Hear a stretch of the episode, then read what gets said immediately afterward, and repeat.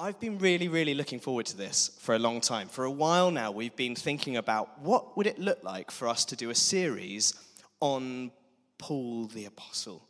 Um, and Paul is one of those people who has had this enormous influence on the life of the church. If you don't know much about um, the Bible, so much of the New Testament, like I think a third of the New Testament, claims to be written by this one guy. And his ideas and his thoughts have had more influence on the way that the church has been over the last 2,000 years than probably. Uh, maybe anyone else, maybe even more explicitly, obviously, than Jesus himself.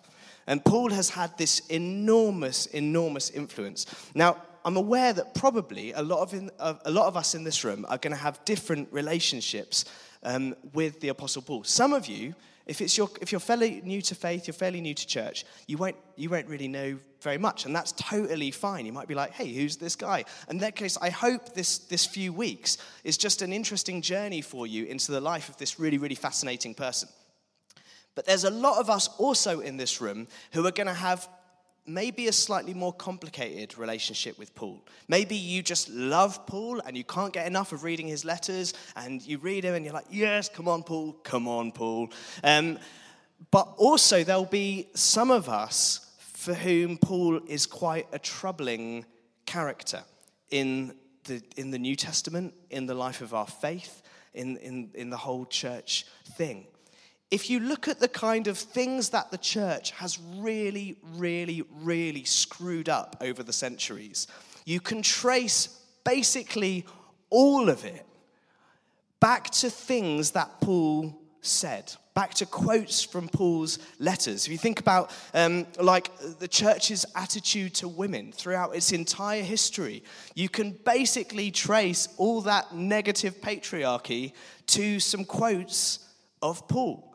Um, if you think about the church's attitude to slavery, like the church used the letters of Paul to justify the evil practices of slavery uh, because it says in paul says in one of his letters like slaves be obedient to your masters. So that means if you're under the thumb of slavery if you're under the thumb of empire you should jolly well stay there because that's where god wants you. Like he's been used in that way.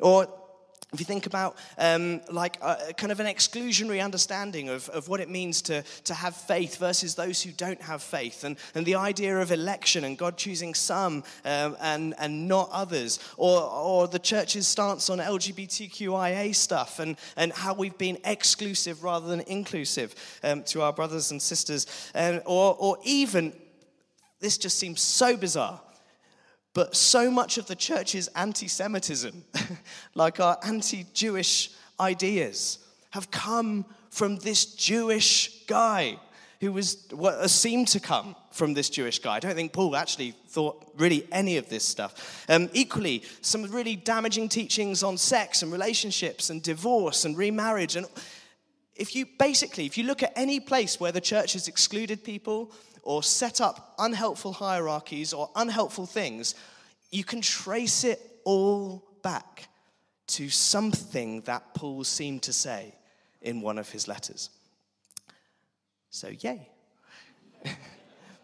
and yet, and yet, and yet, and yet, even though Paul has kind of become synonymous with a kind of faith that most of us would want to have nothing to do with, and want to move away from.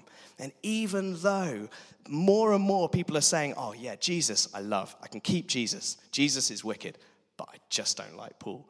Even though we're at that kind of point, I think Paul is actually lovely. and I kind of want to redeem Paul a bit. If that's the right, that seems a very pretentious word for me to use. I've got 20 minutes. But um, but I, I, what I want over the course of these three weeks is for us to come to a point where, and it's totally up to you, like you don't have to come to a place where you love Paul, but I think I want to give you that opportunity again. I want us, as we talk about Paul's life, to come to a point where you're like, where we're like, oh, I think maybe we've got the wrong end of the stick on this guy. I think actually maybe he's been misunderstood. and co opted by powers of empire and patriarchy and othering and hatred and all this kind of stuff. But actually, I really believe, I really, really, really believe that Paul is an example of radical inclusivity, anti empire, like a beautiful community um, of what it means to be the church. Um, and I, so I think there is tons here um, to enjoy. And I listened to, a few years ago, I listened to a series by Richard Rohr on the great themes of Paul. That really, really helped me. It's on Audible, actually. If you've got Audible and you've got any spare credits, really recommend The Great Themes of Paul by Richard Rohr. And you'll be like, hey, this is a lot of what Sam said on Sunday. Um, but um, like just such a beautiful eight hours worth of Richard Rohr style Paul, which is a lovely combination. Um, so recommend that to you. Um, but what we're going to try and do isn't just think about Paul's ideas over the next few weeks. We're not just going to kind of go through, like, Paul thought this, he's been misunderstood on this, or blah, blah, blah. What we're going to do is try and get to know him the way we would try and get to know someone else. Like, if you sit down and have dinner with someone, um, you don't just try and like suss out their opinions on different things, do you? That's not the way that you get to know them. You listen to their story and you get invited to share yours and have a conversation around your stories together. And what happens when you hear someone else's story is there's something kind of disarming about it. We understand a bit of like, oh, that's where this person actually comes from. That's what actually motivates them. That's what their life's been shaped by and what their life is about. And wow, now that thing that they're talking about makes some sense in some context. And so that's kind of what I hope that we do over the next few weeks. Does that make any sense? Um, in a cup, in, a, in like, I think it's in three or four weeks' time. I can't remember when, but we've got an evening where we're going to kind of give to all the juicy stuff um, that you want to talk about or ask about Paul. So, what I want you to kind of do is be thinking about, like, hey, I want to talk about this, or I've got a problem with Paul on this, or I really hate Paul because of this. Store that stuff up, send it in a message to Dave, and then, and then in three or four weeks' time, what we're going to do is gather. I'm saying three or four weeks, not because we haven't set a date, but because I can't remember it. Um, we're going to be in here and we're going to have like an hour, an hour and a half together just to kind of go through some of that stuff of like some of the kind of contentious bits and we'll do a general q&a basically on paul. Um, but what we're going to do in these mornings is think about aspects of his story. We're going to think about paul and his relationship to kind of his own weakness and his own vulnerability. And we're going to think about um, paul in relationships with other people and mentoring and these other things. Um, and what i want to do today is just ground the story at the beginning in an event that if we don't understand this one thing, we will never understand Paul. And I think so much of the reason why we misunderstand Paul is that we misunderstand this one event. And that is what we refer to as Paul's conversion. Though I'm going to put that word in these. What are these called? Inverted commas. Because um, Paul didn't really convert in the way that we think. Like he went from being a Jewish person to being a Jewish person. Like, that's it. Um, but he, he has this experience of meeting Jesus, of meeting the risen Christ in Jesus on the road to Damascus. Now, in, as I've grown up with Paul, I tended to think that the important bit of Paul was what he wrote. So, the important part of Paul is Romans and Corinthians and Galatians and Ephesians, particularly Romans mainly Romans. Um, and to get him there, God needed to convert him. And so God did that. So on the road to Damascus, God flashes this bright light. We're going to read the story in a moment um, around Paul, and everything changes in his life. But really, the point was to get Paul to the main event, which is writing the Bible. And I think actually it's the, it's the opposite way round. The most important thing that happened in Paul's life is this one moment on the road to Damascus. Um, where he's going to meet the risen Jesus. And everything from his life, all his teachings, all his themes, all his theology, his passionate running around the entire known world, trying to set up little communities of faith everywhere, and then writing them letters to say, here's how to do this, and here's how to do this kind of life better, and going before authorities and, and trying to justify like his faith to, to people of his own faith and people who had no idea about it. And it all flows from this one moment that plays on his mind forever and transforms his life forever. And so we're going to talk about that a little bit. Just before that, though, I'm going to just do tiny bit on Paul as a little Paul, baby Paul, tiny Paul. Um, can anyone remember where Paul was born? Tarsus, very good. Um, now, a lot of the places, I found this really helpful this week, is I've actually kind of mapped out. I don't have any of it for you because that would be, make it too easy.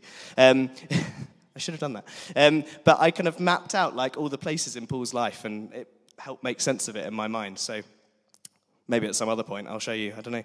Um, but Paul was born in Tarsus. Now, Tarsus was kind of, um, I think, southeast Turkey, where we are now. Or no, wait. That's not right, is it? Syria. Um, and Paul, no, it is southeast Turkey. That's not important. Carry on. Shh. Move on, Sam. The important thing about Tarsus is this Paul grew up as a little Jewish kid under the thumb of empire.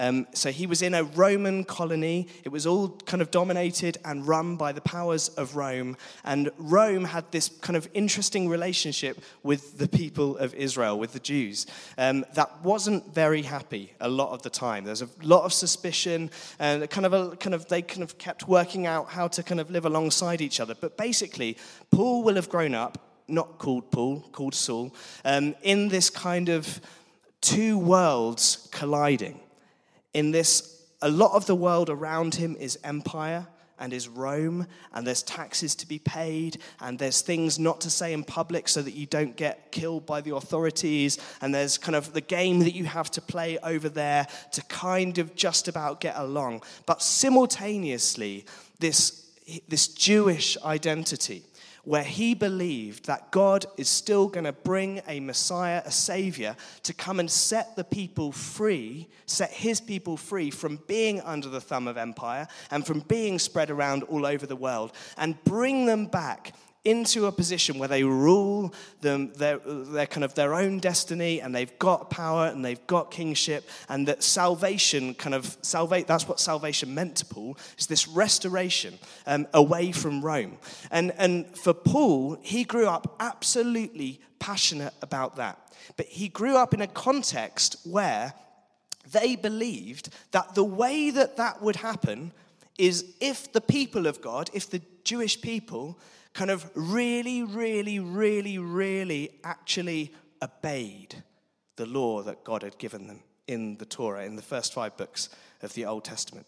So they believed the reason Paul kind of grew up with this, it wasn't what every Jew thought, but Paul grew up in a kind of school of thought where the reason that God hasn't yet sent a savior, the reason that God hasn't yet sorted out our problems and kicked out the Roman Empire and rescued us is basically that we just haven't been doing things quite purely enough. We haven't been doing things quite well enough. We haven't been obeying God quite faithfully enough. And so Paul gives his life in his early years. You know how teenagers kind of get radicalized about certain things? Paul is that kid. Like he goes to Jerusalem to study under the best spiritual teachers, to learn all of the laws. He wants to be like the number one God's faithful guy because he thinks if I just, if I kind of get rid of everything that's evil in my own life, but also in the lives of those around me, which is always lovely when someone's like that's around you, um, then maybe God will step in and bring his salvation, bring his redemption, bring his healing to this people. Does that make sense? So, in, a, in an effort to go all out with that, Paul comes across this bizarre new little sect within Judaism that are saying there's a, God, there is a Messiah that has been sent. And they're talking about this guy, Jesus, who actually, interestingly, Paul never met well, he's going to meet him.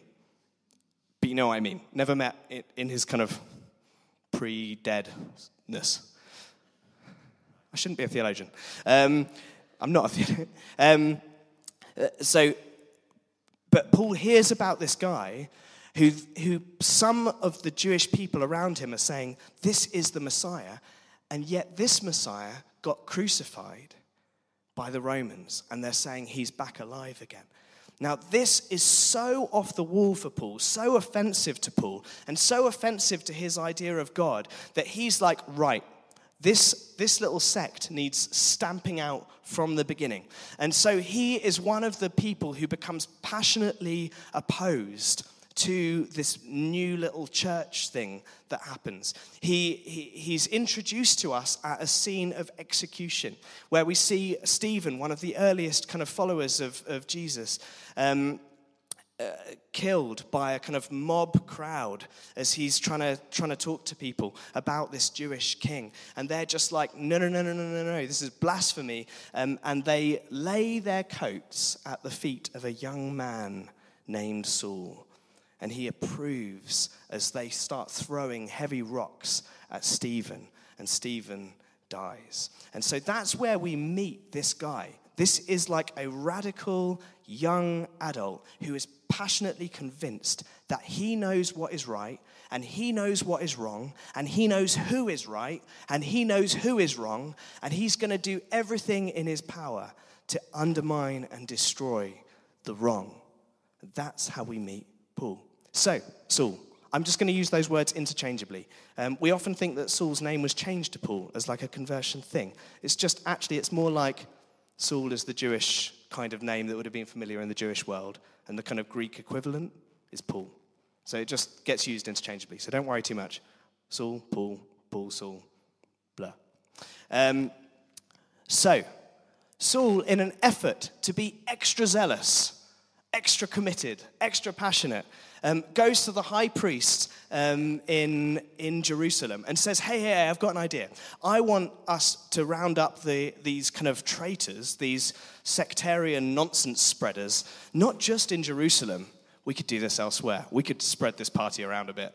Um, could you give me some letters of authority so that I go to Damascus, find anyone there who might be following Jesus, chain them up, bring them back here, and then we can do some more stonings? Yoo-hoo. Um, and so he gets the letters and he's on his way to Damascus. So that's the context that we're in. Does that make sense? Excellent. You're with me so far. I'd programmed that to be the first five minutes of my talk. Um, so, can I have this up now, Michelle? I don't. Okay. Weirdly, Dave's screen is flashing on and off, which is quite distracting. But this is working, so that's fine. Um, okay, let's read this story together. Meanwhile, Saul, still breathing threats and murder against the disciples of the Lord, went to the high priest and asked him for letters to the synagogues at Damascus, so that if he found any who belonged to the way, the way was the way that they talked about those who trusted in Jesus, the faith of Jesus, faith in Jesus, um, in the kind of early days. There was no kind of Christianity just yet. Um, men or women so you see, he's egalitarian already. Perfect. Um, he might bring them bound to Jerusalem.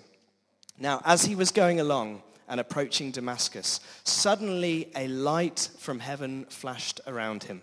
He fell to the ground and heard a voice saying to him, Saul, Saul, why do you persecute me? He asked, Who are you, Lord?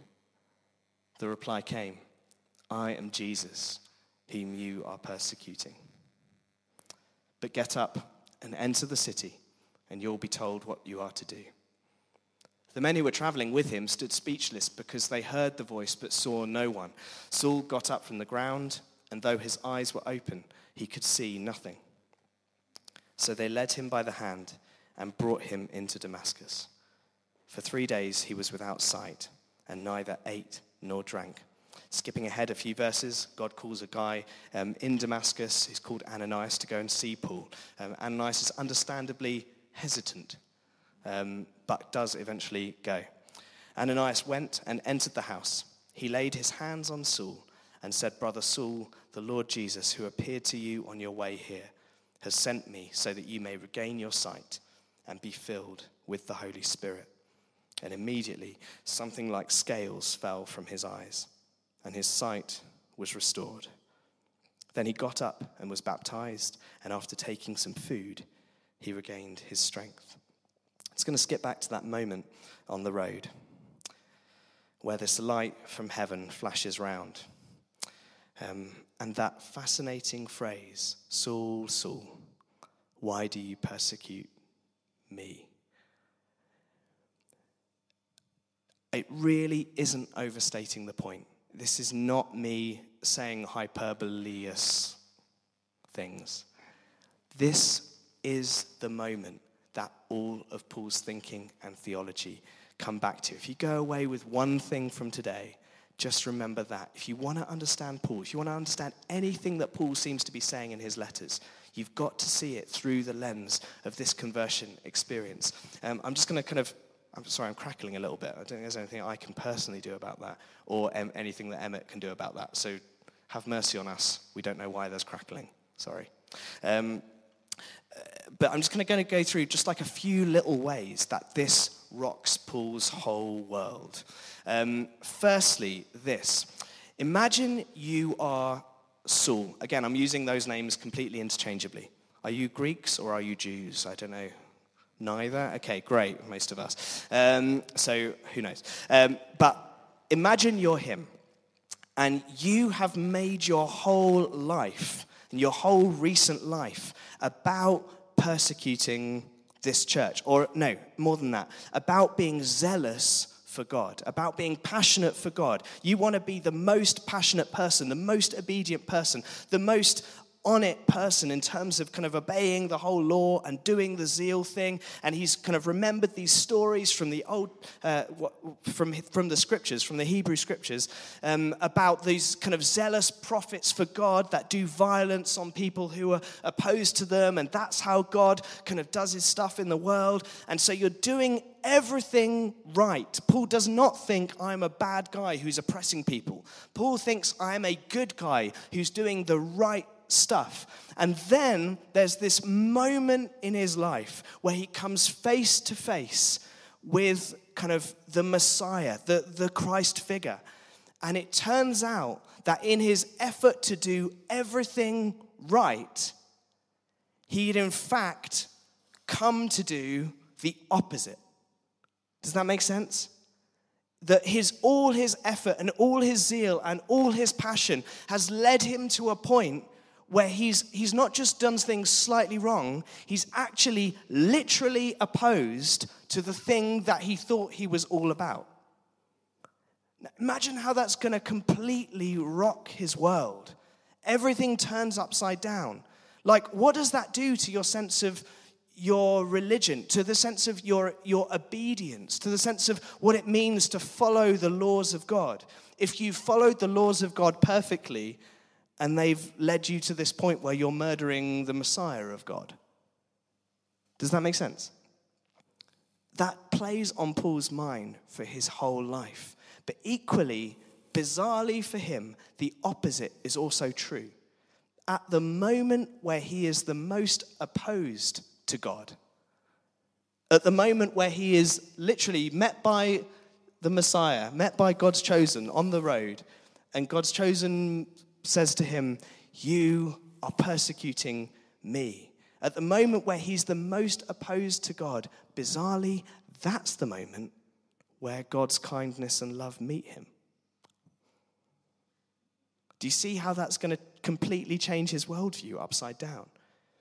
So much of Paul's teaching is this idea of, of kind of law and grace, of what it looks like to try and get kind of try and earn points with God by obeying stuff versus just admitting that you can't. And, and amazingly, how God's love is most present to us at the point where we're most, where we seem least suited to it. Does that understand? Do you see that, that massive theme in Paul's, in, in Paul's writings of law and grace and obedience versus just receiving God's love? It doesn't just come from this abstract idea for him, it comes from a literal moment in his life where he was found to be pushing against God, and God met him right there. And so for Paul, what that means is if, if at the moment where he was where he was kind of the most evil, I don't know if that's the, even the right word, but but the most against God, if God loved him in that moment, then is God's love gonna not reach anybody? Do you, again, do you see that link? that's going to completely transform Paul. It's going to go with him his whole life. He's, he says in, in Romans um, chapter 5, like God shows his love for us. God shows the way he loves us, not by waiting for us to do, to do it right and then to step in and to say, hello, well done, my lovelies, you're doing good. God shows his love for us in that while we were yet sinners, Christ died for us.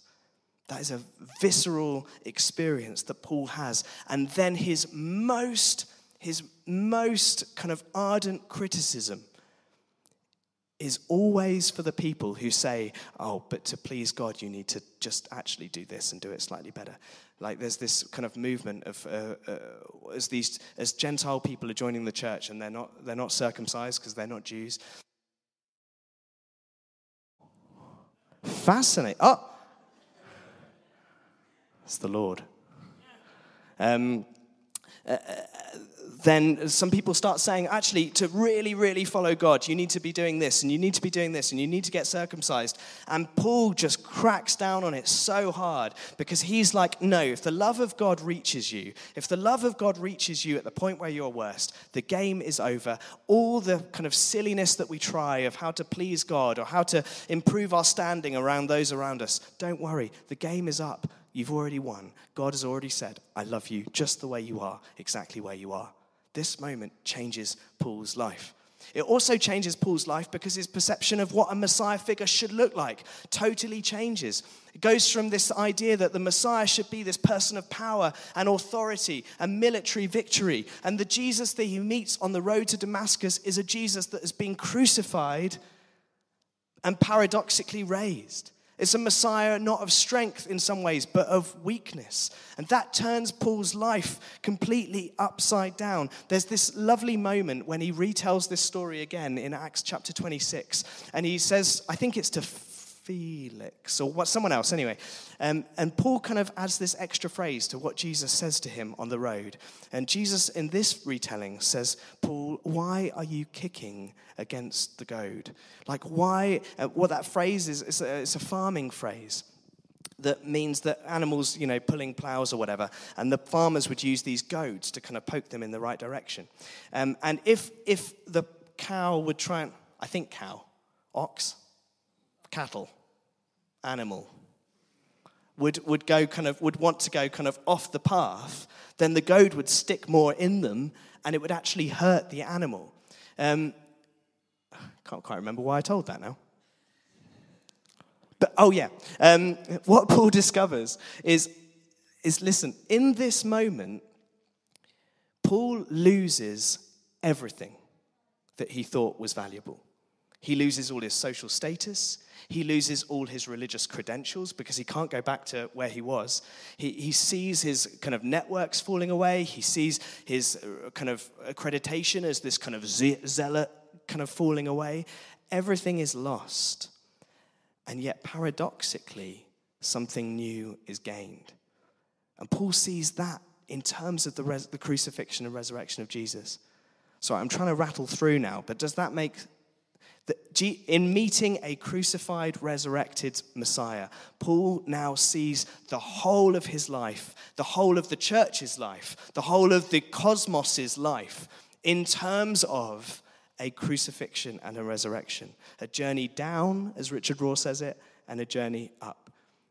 And I love that because that just rings so true. Like the journey from, to freedom is a journey not of kind of bolstering yourself, but a journey of letting go and dying to our illusions of ourself and rising to something new.